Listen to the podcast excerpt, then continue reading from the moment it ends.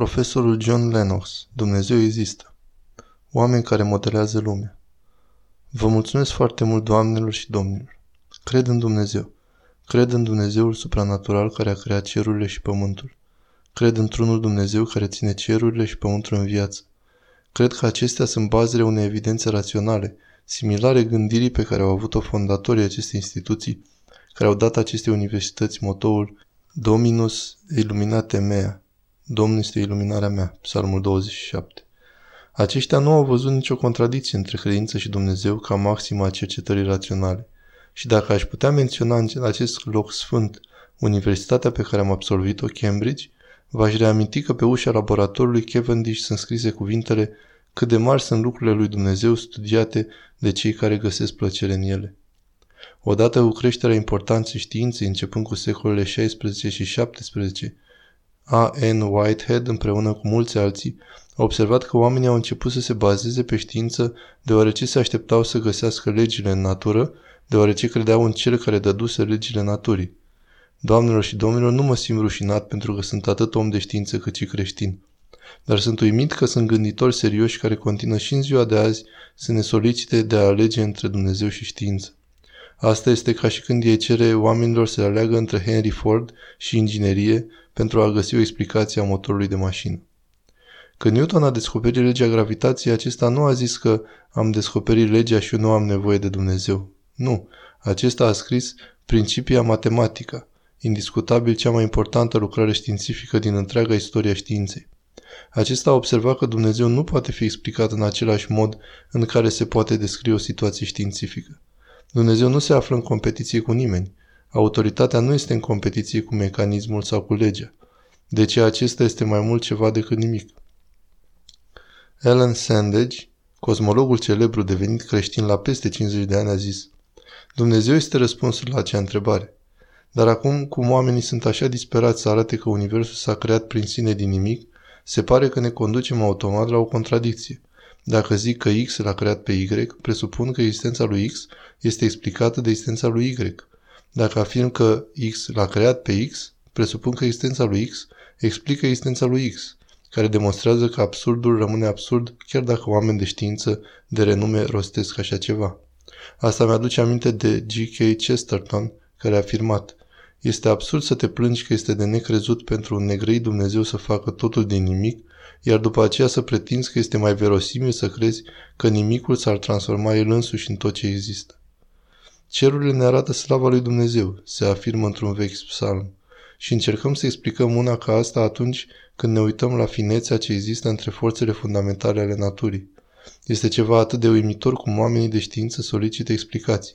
Pentru mine Arno Penzias, câștigătorul premiului Nobel pentru descoperirea câmpului de microunde magnetice, care a furnizat o mare parte a dovezilor teoriei Big Bang, a lovit la țintă când a afirmat că astronomia ne conduce la un eveniment unic, un univers care a fost creat din nimic, ce dispune de un echilibru fin care furnizează condițiile necesare de susținere a vieții, care are la bază ceva ce îl putem numi plan supranatural.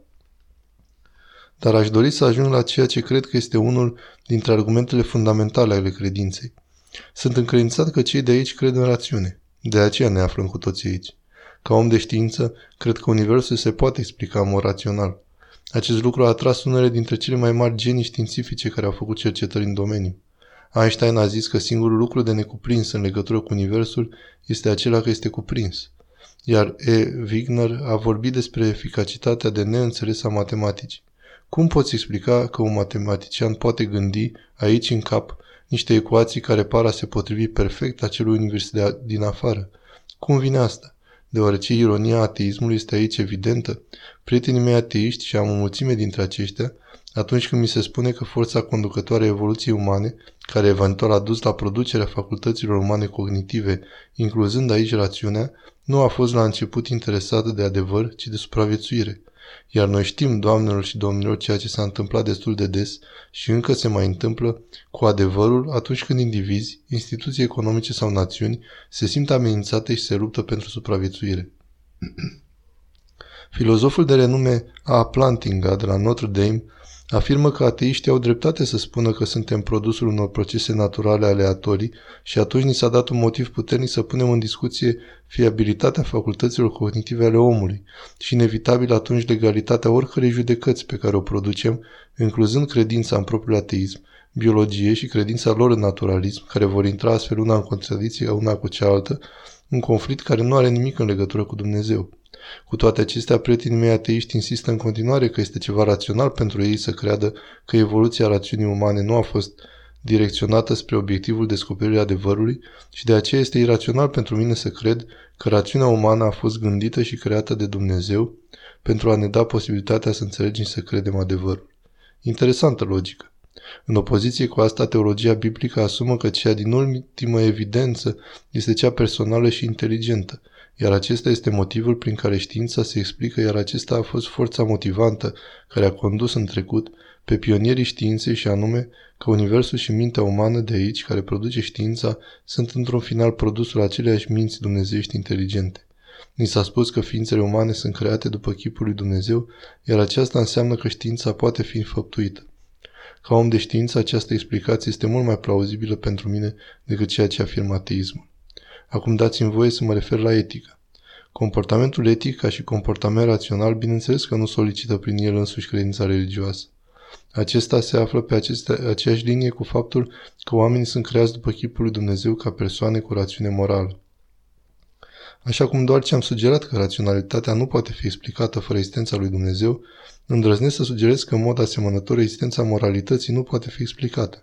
Așa cum știința modernă s-a răspândit din sursele iudeo-creștine, tot în același fel s-a răspândit și conceptul de calitate umană. Să ascultăm la un ateist, Jürgen Habermas, indiscutabil unul dintre mari intelectuali germani, care zice Egalitarismul universal a fost sursa răspândirii ideilor de libertate, de viață colectivă și solidaritate, de moralitate individuală a conștiinței. Drepturile omului și democrația sunt moștenirea directă a ideii etice, a justiției iudaice și a dragostei etice creștine. Această moștenire a fost în mod substanțial obiectul unei continere interpretări critice, dar până în ziua de azi nu există o alternativă la ea. Orice altceva nu este decât vorbă postmodernistă fără sens.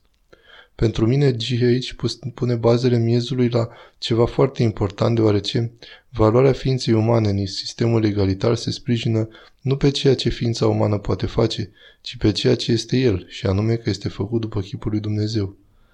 Nu voi uita niciodată a vorbi despre una dintre multele vizite pe care le-am întreprins în Rusia la unul dintre colegi, membru al Academiei de Științe, care mi-a zis Știi ceva, John?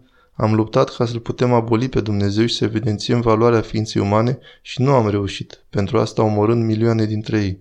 Iar Alexandru Solzhenitsyn a zis, dacă mă întrebați de ce 60 de milioane dintre oamenii țării mele au fost sacrificați, răspunsul este acela că l-am uitat pe Dumnezeu. Știința, desigur, pe cât de minunată este, pe atât de limitată. Chiar și un câștigător de premiu Nobel, cercetând un tort, nu ne poate spune pentru ce a fost făcut. Dar mătușa Matilda care l-a făcut poate să spună. Dar dacă nu-ți va spune, nu vei afla asta niciodată. Iar aceasta mă conduce spre dovada următoare că același lucru se întâmplă și cu Universul. Îl putem analiza în mod magnific, dar la final are un creator care este singurul care ne poate spune despre ce este vorba. Iar acesta a făcut-o deja prin puternicul conținut al Bibliei, iar în mod particular în analiza cu privire la problema umanității, nu doar din perspectiva comportamentului căderii dintre oameni, dar și căderea noastră pe vertical, în raport cu Creatorul.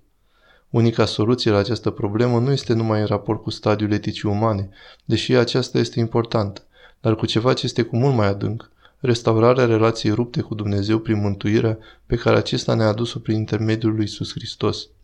O relație care ne dă putere să trăim în mod etic în Dumnezeu, iar cu asta am ajuns la ceea ce pentru mine este o evidență importantă nu numai pentru existența lui Dumnezeu, dar și în legătură cu natura sa. Aceasta este Isus Hristos. El este acela care nu numai că ne-a învățat regula de aur, dar și cel care a personificat-o. A oferit mâncare celor înfometați, a vindecat pe cei bolnavi și în suferință, a primit la el pe cei nepăstuiți, a arătat prețuire și respect celor marginalizați și rușinați și a adus iertare și pace la milioane de oameni din întreaga lume. Acesta este în stare a face așa ceva deoarece, deși a fost om, într-un mod cu totul unic nu a fost numai om, dar și Dumnezeu care a devenit om. Argumentul central pentru această revendicare uimitoare este desigur istorica sa învierii din morți, care a inaugurat creștinismul în lume. Doamnelor și domnilor, aceasta este o chestiune greu de îngurgitat dacă Isus a înviat din morți. Moartea nu mai este sfârșitul, iar ateismul este un fals. Dacă Isus nu a înviat din morți, creștinătatea este atunci o înșelare. Îmi amintesc de timpul pe când eram student la Cambridge și ascultam pe profesorul Norman Anderson, un expert al legii și avocat strălucit, care trecea în revistă dovezile criminalistice ale morții lui Isus și afirma la, minal, la final Mormântul gol al lui Isus reprezintă o veritabilă stâncă pe care toate teoriile raționaliste ale învierii devin fără rost. Iar la final acum, atunci când citesc Biblia, nu găsesc numai o mare satisfacție intelectuală, dar și simt o voce a lui Dumnezeu care îmi vorbește.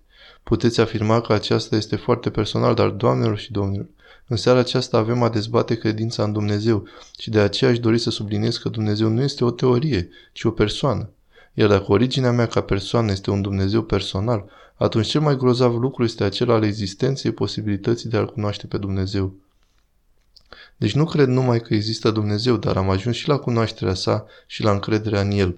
Și am motive serioase pentru asta deoarece Hristos a murit și se va înălța din nou pentru mine, iar aceasta a generat în mine un sentiment de totală acceptare a unei nemeritate iertări și o pace care m-a făcut să învăț partea urâtă a proprii naturi și cu ajutorul lui Dumnezeu să pot face ceva pentru asta.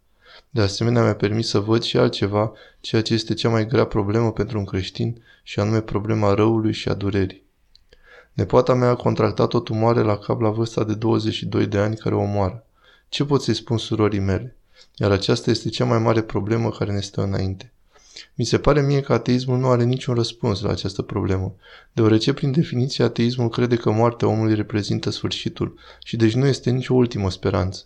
Dar așa cum vedeți, doamnelor și domnilor, putem să stăm aici până la mijlocul nopții, argumentând, așa cum s-a făcut în această universitate de sute de ani, despre ce, ce ar trebui, ce s-ar putea, dacă, ce șanse, dar nu ajungem niciunde. Astfel, cred că o altă întrebare ar trebui să-și afle răspuns, iar aceasta este. Având în vedere că viața ne este prezentată în două imagini, putem vedea unele lucruri încântătoare, scene pitorești, putem vedea rana și durerea și putem vedea bucuria. Cum putem ajunge la o înțelegere cu asta? Pentru mine nu există un răspuns simplistic, ci doar o fereastră într-un răspuns, iar acela este după cum urmează. Dacă este adevărat așa cum cred, că Isus este Fiul lui Dumnezeu, atunci putem pune întrebarea, ce face Dumnezeu pe cruce? Iar răspunsul care ni se dă, redă, cel puțin într-o anumită măsură, este acela că Dumnezeu nu rămâne distant față de suferința umană, devenind parte a acesteia. O altă latură a acestei chestiuni este aceea că deoarece Isus a înviat din morți, acesta este judecătorul suprem. Iar aici, ca o ironie, ateismul, prin definiție, nu are nici speranță de justificie finală. Vasta majoritatea oamenilor în toată istoria omenirii au murit fără judecată și vor muri fără judecată. Iar dacă moartea este sfârșitul, atunci aceștia nu au nicio speranță cu privire la judecata finală. Dar promisiunea ce există în Noul Testament și care a fost întărită de Isus este aceea că El va fi judecătorul în ziua de apoi. Deci, doamnelor și domnilor, acestea sunt unele din motivele pentru care cred că Dumnezeu este viu și se cuvine avea încredere în El. Vă mulțumesc!